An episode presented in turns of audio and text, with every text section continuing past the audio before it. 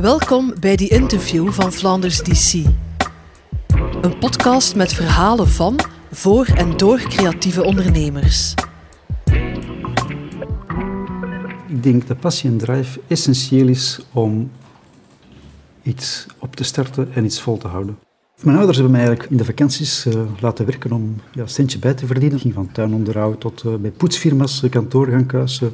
En ik heb eigenlijk heel veel van geleerd. Ik heb toen heel veel ja, heel hardwerkende mensen leren kennen, waar ik eigenlijk een hele goede band mee had. Maar langs de andere kant had ik ook zoiets van, dit wil ik niet heel mijn leven blijven doen. Die mensen keken heel hard uit wat ze in het weekend zouden doen of s'avonds zouden doen. En ik dacht van, ja, dat ga ik proberen voor mezelf om te draaien, om uit te kijken wat ik overdag doe. Uh, dat dat heel prettig is en dat dat inspirerend is uh, en dat dat het leven is. En niet alleen uh, ja, mijn leven laten afhangen van een hobby. Mijn leven is, is is ondernemer zijn en is, is, is hier aan de kar trekken om ervoor te zorgen dat dat draait. En, en ik hoop dat, dat dat voor de medewerkers ook geldt, dat ze zich kunnen vereenzelvigen. Want uiteindelijk ja, je bent meer dan acht, negen uur per dag op je werk, iedereen. Uh, en ik zou het heel jammer vinden dat dat wordt uh, aanvoelt als een soort van dienstplicht. Evert, Dirk en ik, de drie oprichters van Bearchitecten, ik heb hen leren kennen in Amsterdam, waar ook ik uh, na mijn studies nog twee jaar bijgestudeerd op het Berlage Instituut. En eigenlijk daar hebben wij beslist om met Bearchitecten te starten. En um, hadden we een plek gehuurd in het centrum van de stad, een klein, klein, klein kantoortje, waar dat wij ja, met ons gedreend aan die zes, zeven projecten in het begin werkten we voelden wel van, ah ja, met ons gedreend, uh, dat is een soort van, ja, een beetje zoals de Coca-Cola, een geheim recept en niemand precies weet hoe het in elkaar zit. En wij deden dat ook met heel veel goesting en wij deden dat ook 100%. We waren er ja, van s morgens tot s avonds mee bezig en in het weekend en wij deden er alles voor. Uh, wij hadden ook niks. We hadden een computer voor ons gedreend en we spraken af via een computer. We hadden ene gsm voor ons gedreend en we spraken af... Dat was allemaal afspraken. En een beetje geld, als we een beetje geld hadden, kochten we een tweede computer. En dan een derde en dan een tweede telefoon. En, en zo zijn wij echt begonnen met letterlijk niks. Na twintig jaar Bearchitect hebben wij ons bedrijf geherorganiseerd. En zo zijn wij tot een nieuw organigram gekomen, waarin dat we eh, zelfsturende teams hebben, die daar eigenlijk heel veel autonomie krijgen en die daar bijna autonoom een aantal doelstellingen moeten eh, realiseren. En dan zie je toch dat de betrokkenheid van, van, van, van heel veel mensen veel groter is geworden bij het bedrijf. Ze worden nu ook, het zijn nu de teamleiders die daarmee de projecten kiezen die dat wij als Bearchitecten aanvaarden of niet aanvaarden. We zijn uh, met 55 mensen, uh, dat zijn 50 architecten, 5 mensen administratie. En al die 50 architecten zijn allemaal ontwerpers. Dus dat wil zeggen, dat zijn 50 verschillende mensen, architecten, met verschillende achtergronden, met verschillende smaken. Maar Twee keer in de week uh, hebben we de reflectiekamer. Um, en de reflectiekamer is eigenlijk een soort van tweede lezing. Is eigenlijk waar de, al die ontwerpers uh, hun, wat dat ze die week hebben ja, bedacht of ontworpen, of uh, de, de, stappen dat ze hebben gezet, voorleggen.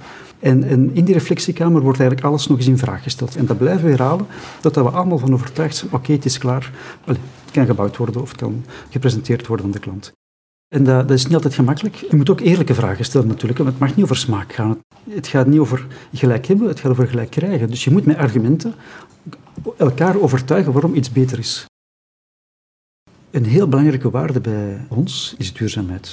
Een gebouw staat er voor heel lang. Uh, dus je moet je heel goed nadenken, is het nodig? Het meest duurzame gebouw is het gebouw dat niet gebouwd wordt. Uh, want er staat eigenlijk al heel veel. Dus je moet je heel hard afvragen van wat dat er vandaag staat, kunnen we dat niet optimaliseren door dat opnieuw te gebruiken? En dat is dat Second Life, uh, waar dat we dat bijvoorbeeld voor Scouts ja, hebben gedaan, waar dat we met heel weinig middelen, met de middelen van de Scouts en Gidsen Vlaanderen, waar dat we een soort van kampplaats hebben voor gemaakt voor ja, het, de, de van Scouts en Gidsen Vlaanderen. De eerste jaren van Bearchitecten waren we vooral bezig met kleine architectuurprojecten en met architectuurwedstrijden voor publieke gebouwen. Na tien jaar ben ik de ronde gaan doen naar de grote projectontwikkelaars uh, en hen te gaan overtuigen van kijk, we zijn klaar. We kunnen nu ook die zogenaamde commerciële projecten gaan doen, zijn de huisvesting. En dan zijn we eigenlijk die twee gaan combineren. We doen nog altijd heel veel wedstrijden uh, voor de creatieve sector, maar we doen ook die hele grote stedenbouwkundige projecten uh, voor, voor projectontwikkelaars. En dat maakt het net heel fijn, omdat enerzijds krijg je een soort van balans, want ja, die hele kleine tentoonstellingsprojecten voor een, een VZ2 brengt eigenlijk niks op. Dus als je dat gewoon uh, louter financieel bekijkt, moet je eigenlijk als ondernemer zeggen, ja, dat gaan we niet doen, uh, dat is een verliespost. Maar eigenlijk vinden we dat net belangrijk bij, in een DNA van Beertecte dat we dat wel doen, omdat dat ons heel veel ja, energie geeft, omdat dat gewoon heel fijn is om, om ook met die kunstenwereld uh, bezig te zijn, om daar dingen te mogen uh, uh, ontwerpen. Doen we dat nog altijd.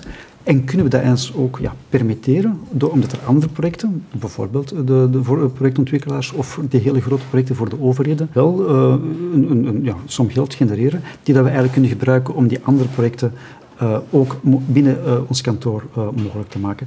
En dat geeft een hele bijzondere dynamiek in de reflectiekamer, in ons kantoor en, in al die verschillende teams. Bedankt voor het luisteren.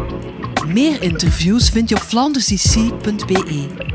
Abonneer je ook op komende afleveringen in je favoriete podcast-app of Spotify.